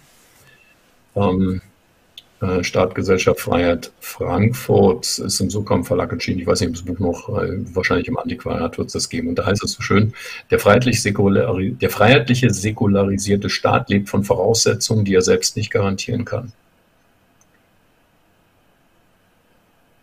Also die er eigentlich, die er einfach, wo, wo er hoffen muss, dass die immer bestehen, quasi. Ja, die, äh, die ihn ins Leben gerufen haben und, und beschrieben haben als normatives System, weil sonst gar nicht geht. Ja? So, und äh, er führt da weiter aus, ist man vielleicht, ich, ich zitiere nochmal weiter und Sie stoppen mich, wenn es äh, zu lang wird. Nein, nein, machen Sie. Aber das ist wirklich sehr gut formuliert. Ähm, führt dann weiter aus, das ist das große Wagnis, dass er, nämlich der Staat, um der Freiheit willen eingegangen ist. Ja? Man bemerkt, um der Freiheit willen. Als Freiheit kann er einerseits nur bestehen, wenn sich die Freiheit, die er seinen Bürgern gewährt, von innen her aus der moralischen Substanz des Einzelnen und der Homogenität der Gesellschaft reguliert. Also es wird dort ein Prozess angesprochen, der mit dem Staat gar nichts zu tun hat, der unabhängig davon ist und vorher schon stattgefunden hat, damit dieses Wagnis überhaupt funktioniert. So, andererseits kann er diese inneren Regulierungskräfte nicht von sich aus, das heißt mit Mitteln des Rechtszwanges, wäre ja so, ich mache ein Gesetz dazu, dass das so zu sein hat, ja, ähm, äh, und äh, äh, autoritativen Gebots zu garantieren suchen, ohne seine Freiheitlichkeit aufzugeben. Ist ja logisch, das ist ja ein Zwang. Das wäre ein totalitäres System. Ja. Das ist ja dann kein Freiheit. Ja? Ähm, und auf säkularisierter Ebene in jeden Totalitätsanspruch zurückzufallen, aus dem er in der konfessionellen Bürgerkriegen herausgeführt hat. Ja, und da führt er explizit, bezieht er sich da auf den ersten dieser Art, das wäre die Französische Revolution 1789, kann man ein bisschen geteilter Meinung drüber sein, aber wie dem auch sei. Ähm, also man löst sich aus dem Absolutismus, geht dieses modernen Fassungsstaat ein, äh, unterstellt aber, äh, dass äh, die äh, etwas mit der Gesellschaft zu tun haben, in dem dieser Verfassungsstaat und mit dieser der Verfassungsstaat ähm, äh, stattfindet. Und es muss bedarf Prozesse, die aus der Gesellschaft selbst herauskommen, nicht vom Staat, die dies eben garantieren. Nicht der Staat kann es garantieren. Wenn er versucht, das zu garantieren, dann übt er Zwang aus. Dann ist Weiß, es nicht mehr freiheitlich, ja, okay, ja, verstehe ist natürlich heute ein bisschen aus der Zeit gefallen, wenn man den Verfassungsgerichtspräsidenten wie Herrn Habert hat. Der denkt da genau anders und sagt, naja, das muss doch möglich sein. Nein, der Böckenförder hat sich da gehört. Also der Staat hat Möglichkeiten, äh, die Demokratie, und jetzt kommt wieder dieses, dieses an sich, dieser an sich leere Begriff, ja, da kommt die Demokratiefähigkeit zu, seiner Bürger zu unterstützen. Das ist ein unerhörter Satz, ja, den, den, den hätten sie auch bei den Staatstheoretikern äh, in, in den bekannten sozialistischen Systemen lesen können. Und das lesen wir eben vom Verfassungsgerichtspräsidenten der Bundesrepublik Deutschland. Was soll ich sagen? Ja? So, die verordnete Staatsideologie ebenso wie die Wiederbelebung aristotelischer Polistradition oder die Proklamierung eines objektiven Wertesystems heben gerade jene Entzweiung auf, aus der sich die staatliche Freiheit konstituiert. Also will heißen, wenn ich jetzt versuche, eben solche ideologischen Positionen aufzuziehen ja, oder äh, beschwöre äh, das äh, Konstrukt der Vergangenheit ja, oder fasele etwas von objektiven Wertesystemen und dies das muss unbedingt gelten und das muss in der Schule eingetrichtert werden und es muss gerne und sonst irgendwas, ja, äh, dann befinde ich mich im Widerspruch äh, zur freiheitlich-demokratischen Grundordnung. So ist das zu verstehen. Ja, und äh, sagt dann eben abschließend, es führt kein Weg über die Schwelle von 1789 zurück, ohne den Staat als Ordnung der Freiheit zu zerstören. Mhm, da bin ich mhm. wieder am Ausgangspunkt in einem totalitären, in einem Zwang. Ich finde, das ist äh, äh, eine sehr interessante Abhandlung. Wie gesagt, zu diesem repräsentativen System haben sich auch andere vorher schon, äh, haben sich schon zu Wort gemeldet. Das findet man im 19. Jahrhundert bei den Angelsachsen und äh, bei uns dann verstärkt. Also Max Weber ist da sicherlich vielleicht sogar die ähm, bekannteste Adresse. Und dann ähm, im späten Kaiserreich und ähm, in der Weimarer äh, Verfassung. Und so ist es so. Und um Ihre Frage zu beantworten, also ich glaube, das System ist jetzt am Ende. Das ist ans Ende gekommen. Es gibt ja sowieso in totalitäre, nimmt der totalitäre Züge an und es ist dann entweder so, ja, es gibt ja auch einige aus der ähm, politischen Elite, die durchaus mit dem chinesischen System liebäugeln.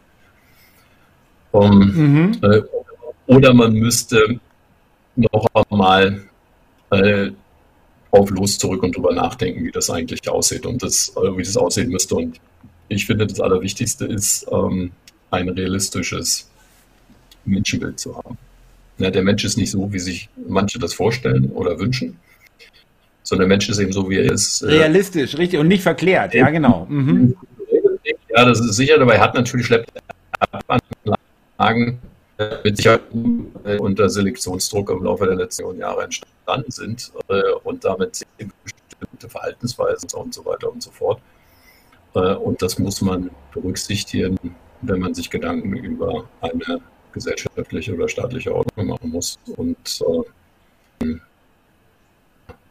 ist noch viel zu tun würde ich sagen. Ja, ja allerdings, äh, übrigens auch, ähm, Herr Dr. Wensch, ich danke Ihnen schon mal sehr und ich würde gerne noch einen Ausblick von Ihnen haben, aber äh, muss noch mal erwähnen, äh, vielleicht hätten wir das Gespräch besser beide in Nicaragua gesessen, dann hätten wir vielleicht eine bessere Internetverbindung. Kann auch an mir liegen übrigens, ja, man weiß es nicht, im digitalisierten Deutschland. Es war jetzt nicht so, dass man sich gar nicht mehr verstanden hat, aber es gab ein paar Störungen. Entschuldigung, liebe Zuschauer, aber wir sind nun mal hier nicht, auch da nicht mehr on top oder waren es noch nie äh, in der äh, gibt es ja diese Geschichte von Schwarz-Schilling, damals Postminister, der ähm, damals hieß es schon, Glasfaser ist das Mittel äh, der Wahl. Und äh, aber er hatte eine Kabelfirma, war beteiligt an der Kabelfirma und meinte, wir machen Kupferleitungen, damals in den 80er Jahren Postminister unter Kohl. Und deswegen haben wir unter anderem deswegen auch heute diese langsamen Leitungen im Vergleich, im weltweiten Vergleich. Ja, und sind Glasfaser machen wir jetzt irgendwie, wird nachgerüstet. Aber Herr Dr. Bench, ich, äh, und zwar wirklich. Ich, ich gucke mal, ich muss mal gucken. Ich glaube, es lag, ich bin ja wirklich hier im Hotel und es ist, glaube ich, kein Zufall, dass das erst im Laufe der Sendung passiert ist. Ich denke, so langsam füllen sich die Hotelzimmer und die Leute streamen irgendwas. Ja, das ist wahrscheinlich der Grund. Könnte auch sein, das dass natürlich das Hotelnetz dann auch irgendwann äh, äh, dünn wird, richtig. Ähm, wobei äh, die Leute, unsere Zuschauer schreiben, vielleicht auch kein Zufall, weil wir hier vielleicht auch, äh, wobei das ist so wichtig, wollen wir uns jetzt mal auch nicht nehmen, dass wir hier schon einzeln abgeklemmt werden. Ich würde aber gerne wirklich einen Ausblick haben und bitte, ich sage nicht, äh, sagen Sie mir bitte irgendwas Hoffnungsvolles. Ja, äh, das, da das will ja auch niemand, das bringt ja nichts. Ähm, was meinen Sie? Was glauben Sie, wie lang, wie weit geht denn, wird denn das runtergehen? Wie, was, was kann man sich da vorstellen? Also wir sind ja noch am Anfang des also wir sind zwar schon im freien Fall, seitdem wir uns kennen, so ungefähr, aber also nicht wir beide, aber Deutschland.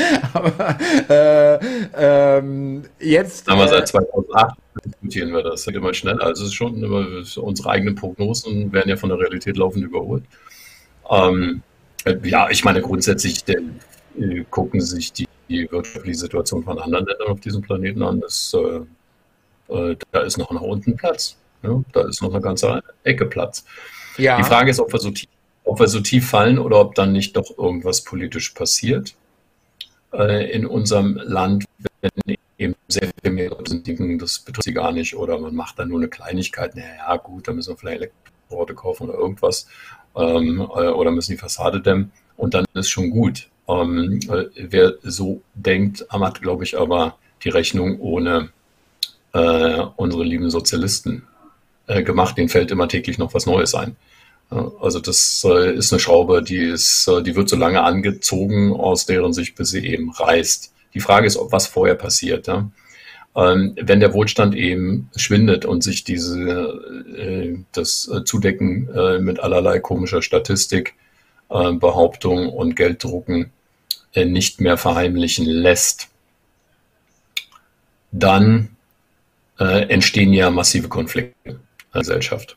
Und äh, das könnte dann sein, dass der Fall irgendwie gestoppt wird. Mhm. Mhm. Und äh, äh, neuen Sichtweisen ein komplettes Umdenken der Elite. Wäre natürlich im Rahmen des demokratischen Prozesses im Prinzip möglich. Wir haben ja über die Schwächen gesprochen. Es könnten natürlich auch bessere wieder rankommen. Allerdings müssten wir die natürlich haben und die müssten eben auch Mehrheiten kriegen in der Gesellschaft. Derzeit ist nicht so. Ich darf an die äh, Sendung äh, erinnern, die wir gemacht haben, wo wir uns durch diesen Valomaten. Valomat, genau. Die, mhm. Und wir haben den nicht, also ist ja nicht von uns, werden wir andere Runde erläutert zu den Fragen. Äh, tatsächlich ist die Abstimmung ja ganz anders gelaufen, wie wir alle wissen.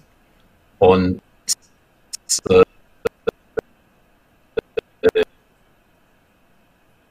äh, äh. Das war jetzt leider gar nicht zu verstehen. Bitte nochmal den letzten Satz. Nein, ich wollte sagen, äh, äh, das muss, war mein äh, Satz dazu, äh, dieses äh, Verhalten, dass man denkt, man kann beliebige politische Positionen, die einem vorgekaut werden, anhören, die kann man unterstützen. Dieses Denken muss sich ändern bei der Mehrheit der Bevölkerung. ansonsten geht es weiter abwärts. Aber ich vermute, wie gesagt, ich vermute größere Verteilungskonflikte und Auseinandersetzungen und äh, dann wird sich ähm, das nicht länger verheimlichen lassen. Und so, da bin ich ähm, optimistisch, dass wenn es erst richtig ans Eingemachte geht, ähm, äh, dass wir dann auch zur Änderung kommen. Aber wir werden sehen. Wir werden sehen. Ach ja, das, äh, ich meine, das nehme ich mal. Herr Dr. Bench, ich danke Ihnen ganz, ganz herzlich äh, für die Zeit, die Sie sich genommen haben. Ich weiß auch, liebe Zuschauer, Dr. Bench äh, steht auch äh, im Geschirr, sage ich mal, ja, und äh, deswegen weiß ich das sehr zu schätzen. Und ähm, wir sind heute wieder über viereinhalbtausend Zuschauer gewesen. Und äh, es kam so, vielleicht noch ganz kurz, ich konnte nicht viel lesen, weil ich Ihren Worten gefolgt äh, bin. Ähm, warum laufen solche Sendungen nicht an ARD und ZDF? Das finde ich ein schönes Kompliment. Ja, äh, wollte ich auch nochmal Ihnen weitergeben, weil Sie das ja nicht äh, sehen können, was wo die Leute schreiben und auch generell großes Lob, viele Grüße an Sie und großen Dank an Sie. Ähm, ich wünsche Ihnen noch einen schönen Abend, äh, äh, erfolgreiche Zeit und gute Rückreise, äh, mein lieber Dr. Bench, und Grüße an die Familie. Vielen, vielen herzlichen Dank für den tollen Abend, für die tolle Sendung, für das schöne Gespräch. Ja, vielen Dank auch meinerseits und ich hoffe, dass wir die, äh, die Zuschauer nicht übermäßig strapaziert haben. Wenn wir ähm, äh, äh, demnächst dann nochmal eine Sendung machen, dann können wir, können wir gerne auch nochmal fachlich werden. Gibt es sicherlich ein paar Themen rund äh, das Thema Energie, was vielleicht äh, wieder interessant ist. Ähm, oder von mir aus auch Finanzen können wir mal ein bisschen tiefer einsteigen. Um, ähm, um nicht immer die ganz großen Themen, die wir hier heute gestriffen haben, ja, so Verfassung zu behandeln. Das ist wichtig, dass man das macht und sich das bewusst macht, wie die Dinge hängen. Äh, aber konkret kann man natürlich wenig machen. und da gibt es ganz andere Felder, Felder, wo man eben auch selber tätig werden kann. Und vielleicht gucken wir uns die mal an. Also vielen Dank und äh, vielen Dank auch für die Geduld, liebe Zuschauer mit uns. Äh, ich bitte nochmal um Nachsicht, dass die Bandbreite hier doch nicht so war, wie wir uns das gedacht haben. Aber immerhin, wenn es geklappt hat, war das Mikrofon wenigstens ordentlich. Genau. ich doch jedenfalls. Der Ton war hervorragend. Ja. ja. Mhm. ja. Da habe ich auch extra ein spezielles mit auf die Reise genommen. Hier ist das. Ja, das GT-Spezialtelefon. Alles klar, Herr Dr. Bench. Vielen Dank und ich freue mich auf Vielen die nächste Dank. Sendung. Machen Sie es gut. Schönen Abend noch. Tschüss.